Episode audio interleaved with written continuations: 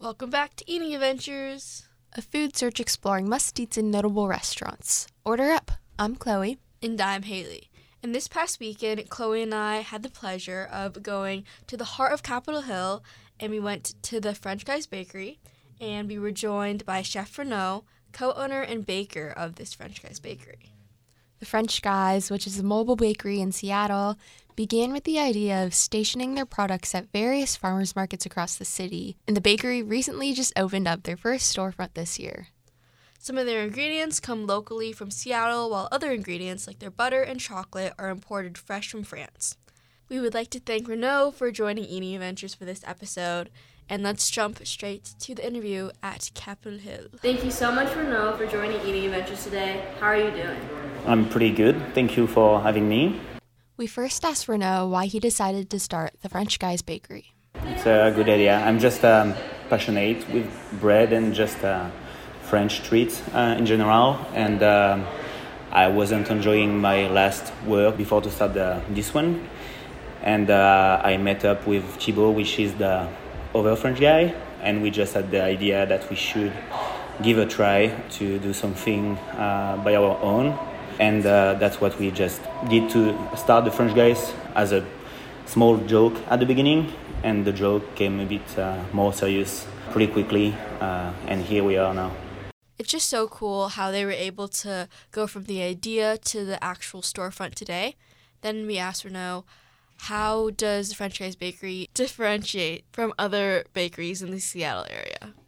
I think we just try to concentrate of uh, the, the things that we know. Uh, we try to make French things that we uh, enjoyed uh, back in France. It might be different from most of the bakeries in Seattle, but there is other bakeries that also try to represent the, the French culture. And we just try to stick with the, the, the French style of things we, we know and we love. And we also try to mix our know-how to with the um, product that we can find around uh, Seattle to buy local uh, materials like the flour and all the ingredients that we use. How did you guys come up with the name The French Guys? I don't know. It's a, it was like the easiest thing. The, when you look for a name, something you always try to find the most difficult thing to to match thing good. And Thibaut and I were just like, okay, j- just let's call the French guy. We're both French. It's an easy thing to remember, and uh, I think people catch up the, the name pretty quickly, and uh, I think the logo and the name make made it like really easy to to find. We we just have to find a name to to put on the LLC thing, and that's what came first. And uh, we didn't give a much thought at the beginning, and that's this is how we chose the, the name. Yeah, I love the name. I think it makes it so much different than other bakeries because I think other French bakeries are very like Paris bakery or more French, and I like how this just says like French guys. Yeah, we uh, at the beginning also we didn't because we started during a pandemic.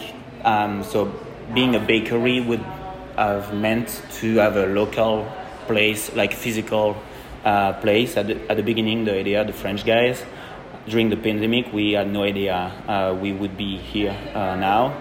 So we just wanted to make some something a bit more casual and more um, flexible. The idea was just to deliver product to people's home at the beginning, and then it's changed to being on farmer markets after uh, sometimes. Chef Renaud explains that he first began baking out of his home during COVID. At the really beginning, we were baking uh, into our own kitchen. Um, so I was baking at home, and Thibaut would join me, and we would try to, to take a small picture and everything. So when we now look back to what we were doing, it was like so funny because uh, the bread that we were doing, people loved it, but we were not like uh, really happy with what we were doing because it's so difficult to make a, a nice bread or a, a nice uh, pastry out of your own kitchen um, if it's not uh, not a professional place that you are using. So um, we are really happy now when we uh, we just looked from where we started. Yeah, it's crazy that you started at your home house because I, I bake and I feel like the things I make at home would not be bakery quality, but you managed to. I mean, we tried, but yeah, it's really really difficult. Even I've been doing this job uh, for the last 40, 15 years now, and just doing at home, it can be pastry, just cook and everything. It's really really difficult. So uh, even for professional people, um, it's difficult. So I can imagine like how frustrating it is not to be able to make the the things that you can buy somewhere else uh, in the professional bakeries that you just going to buy a croissant or pain au chocolat or nice baguette. Trying to reproduce the, the, the product is really really hard. Speaking of your baked goods, what is one of your favorites that the French Guys Bakery sells? Uh, my favorite uh, pastries would be the pain au chocolat, I guess. Um, and I think it's the favorite product that we sell to any customers that comes here. It's uh, one of the best sell seller. The baguette also is um, really loved by our consumers. And I think that something that we do a lot is uh, the cannelés. Um, it's a traditional little cakes from uh, Bordeaux. Uh, we sell a lot of them too. Uh, they are difficult to find in Seattle, so a few bakeries are doing them, and they are really, really nice. Since you guys make so many pastries every day, um, where do you guys source your ingredients from? The idea is to to the business was to try to use our know-how and what we were doing uh, and we knew from France, but with local uh, source ingredients.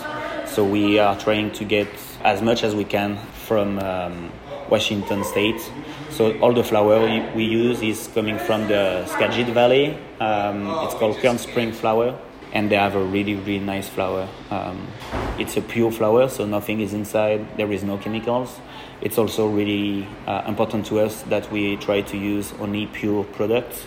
So we, we don't try to make the bread looks bigger because we use a, a flour that would make it bigger. It's better for um, the uh, how do you say that? immune system. yes, uh, it's easier to, to eat and just to uh, consume for our consumer the, than the, all the bread or the flour that you can find in the bigger grocery stores. And the, the apple comes from uh, the uh, Leavenworth uh, and Chelan area into farms that we're trying to buy from uh, Washington State. Yeah. How do you guys find all these local farms? Is there like a baker's chain that you guys follow? Yeah, there is a bigger suppliers that most of the bigger restaurants or bakeries can have access when you buy a lot. It's a, it's a, because we buy apple by 30 labs at a time, so you, you have access to different suppliers and they, they just give you contact to their to those farms that make just bigger and bigger batch of uh, things that you need. So it's uh, way easier for us to access those uh, suppliers. Um, when there's like different fruits in season so like for example apples is more like fall and like berries is more summer would you change your menu to cater kind of to that seasonal fruits? The idea for in the future is to do that. Um, for now, because it's uh, difficult for us to production wise, um, we try to keep some product that we buy are local but frozen during the time that they are like the apple. They have the apple for few months and then they just cut it and keep it for a long time so they can supply for the rest of the year. So that's something that we want to keep for the whole year. But as the the summer comes, we want to try to introduce like each month or seasonal fruit uh, for the winter and uh, the summer as well. But it's also difficult because when we introduce something, we have to make a lot of them. So when when we when we start to introduce a new product into the kitchen, we know it's a it's a big technical not issue but thing to to consider um, just getting from the supplier to the our consumer so we be careful not to go too quick because we know that we have to make a lot of them. So that's why we don't make as many different products at the moment. Uh, but for the future, of course, we'll uh, introduce more seasonal products. Um, what's your creative process in creating new pastries? Like, is it a lot of trial and error? Um, you spend days or weeks remaking new pastries? I think it, it yeah, it depends of uh, how people works in my my head, sometimes you just wake up and you have an idea and you said, I should try to do uh, this specific product, or you saw somebody on so- social media and you say, ah, I should give it a try. So it depends, but for me, it's uh, most of the time I have the idea and I want to try. So before I try anything, I'm trying to think about the process we just talked about. Um, how do I get the products um, into the kitchen. How do I change it? How much it would cost? And will the consumer would like the products? Because something that I would like might not be the, the product that we will sell and what the consumer would like. So we, we try to find um, a good match and we talk uh, into the team before we introduce something. Uh, try to with the uh, our sales re- representative with the market. We try to see if it would work before introducing any new products, and then if everybody gives a green light, then we start the process to introduce the. It takes about a week before it can take a day, but if we want to be safe, and we um, we give us a, a week ahead uh, before introducing any new products. Do you have any new recipes coming out this summer that you can hint at? Uh, to the store because we are in the soft opening still. We opened the store like three weeks ago. Beginning of June will be sandwiches coming and quiches, which are really French. That's something we were doing during the COVID, that we were doing deliveries, but now we are going to introduce them uh, into the store. And two days ago, we introduced the spinach croissants, um, which is a savory treat that people have, have, been asking a lot. So it, just came out. So yeah. That's awesome. I've never heard of a spinach croissant. I've had like the ham and cheese, but never spinach. Sounds cool. Yeah, it's something that we're gonna put uh, the and cheese croissant. We're gonna do in the future too. So. Do you have a favorite croissant? Just the plain croissant. It's a it's a, a good way to find a good bakery. I think that it's a, a good base to start having a just a plain croissant. then you you can see like where you go from because you can do anything you want with just a plain croissant. It can be sweet, it can be savory. Everything is really nice with a croissant. So. Guys opened during COVID, the French Guys mm-hmm. bakery. Um, how did the business navigate the pandemic? Because the idea was to try to give bread and French treats during COVID. Uh, we were delivering people at their at, at their home because people couldn't be able to travel that much during this time. This is how we people start to heard about us, and uh, it was a good way to start because it was a small business, so we had not too much too many deliveries at the beginning, but as we got more known by people, it, it started to be started to be a bit more difficult to manage to deliver everyone. So that's why after that the um, the farmer markets uh, opened up in 2021 uh, after a year of COVID. So we attend those farmer markets, and more people were able to access our products. And then this is how we reach uh, the point that we could go to more farmer markets and uh, have an idea to open a store. Are you guys still planning um, to attend these farmer markets this summer? Yeah, uh, the farmer market season is right here now. Um, so we are doing 10 farmer markets a week. So it's like two per day from Wednesday to Sunday. Plus the store is open on those days from uh, Wednesday to Sunday. So it's um, it's like you have three locations to deliver every day from June 1st to mid October. So our season is getting really crazy now, and uh, it's getting really busy. So we are proud that uh, we we can make so much uh, treats we, and people just keep loving it and we have a huge team that works with us to be able to make everything happen so we are really really happy uh, to do that yeah from one home kitchen to now doing yeah. over so many places like 11 places with like the farmers market yeah so it's uh yeah we we couldn't think about doing that much that quickly so we are really really grateful to be where we are now and uh, be able to, to make so many pastries and gives people so many smiles. so we are really happy. Yeah. Farmers markets and then the opening of your store. Um, do you have any goals set for the French Guys Bakery that you hope to achieve in the near future? I think Thibaut and I, so we are really happy in the moment, and we try to focus on stay happy. Running a business can be really, really stressful. So our mindset is to try to enjoy it as much as we can. You always need a little stress because it's always stressful. You have to pay bills, you have to pay wages. The business has to stay clean and everything. Uh, but we want to, the goal is to stay that way for as long as we can and try to expand as much as we can in a way that we still enjoy the, um, the business. And Thibaut has a family, uh, I have a family. We just want to be able to enjoy the time with our family too. So having the balance that you make a business run nice and you enjoy uh, your personal life is um, is the goal. Well, I think that was a great way to end our interview with the French Guys Bakery and Chef Renaud. On our way out, he gave us a huge bag of pastries, or two bags, I should say. So Hayley and I are going to review them. Yeah, so it was crazy walking out. We're super thankful that he gave us all of his goodies. It was basically everything that he sold. And they were just all such yums. We love them all and we were able to share it with our friends, family members, and radio teachers, which I think was a very fun part of the experience. Um, so let's go through like each thing that he gave us. Let's start out with the pastries first. So he gave us a croissant, a chocolate croissant, and like these little spiral puff pastry things. What one was your favorite, Chloe? Not sure the name, but as you said, the spiral puff pastry was by far my favorite. Um, the other two were super good. I think you guys had the regular croissant, we had the chocolate croissant, because we kind of did a splitsies situation. Splitsies, yes. Um, so the spiral puff pastry croissant, not sure the name, um, was super tasty.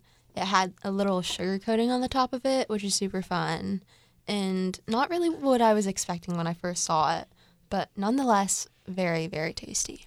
I think it was just like a puff pastry party because it was just like a spiral puff pastry, and who doesn't love puff pastry? So I think it was a very good balance of like not being too sweet and having a good like soft crunch- crunchy texture.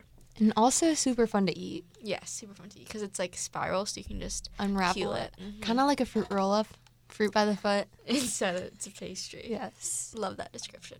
Okay, next we got these brioches, a chocolate brioche and like a plain brioche with like salt sprinkled on top.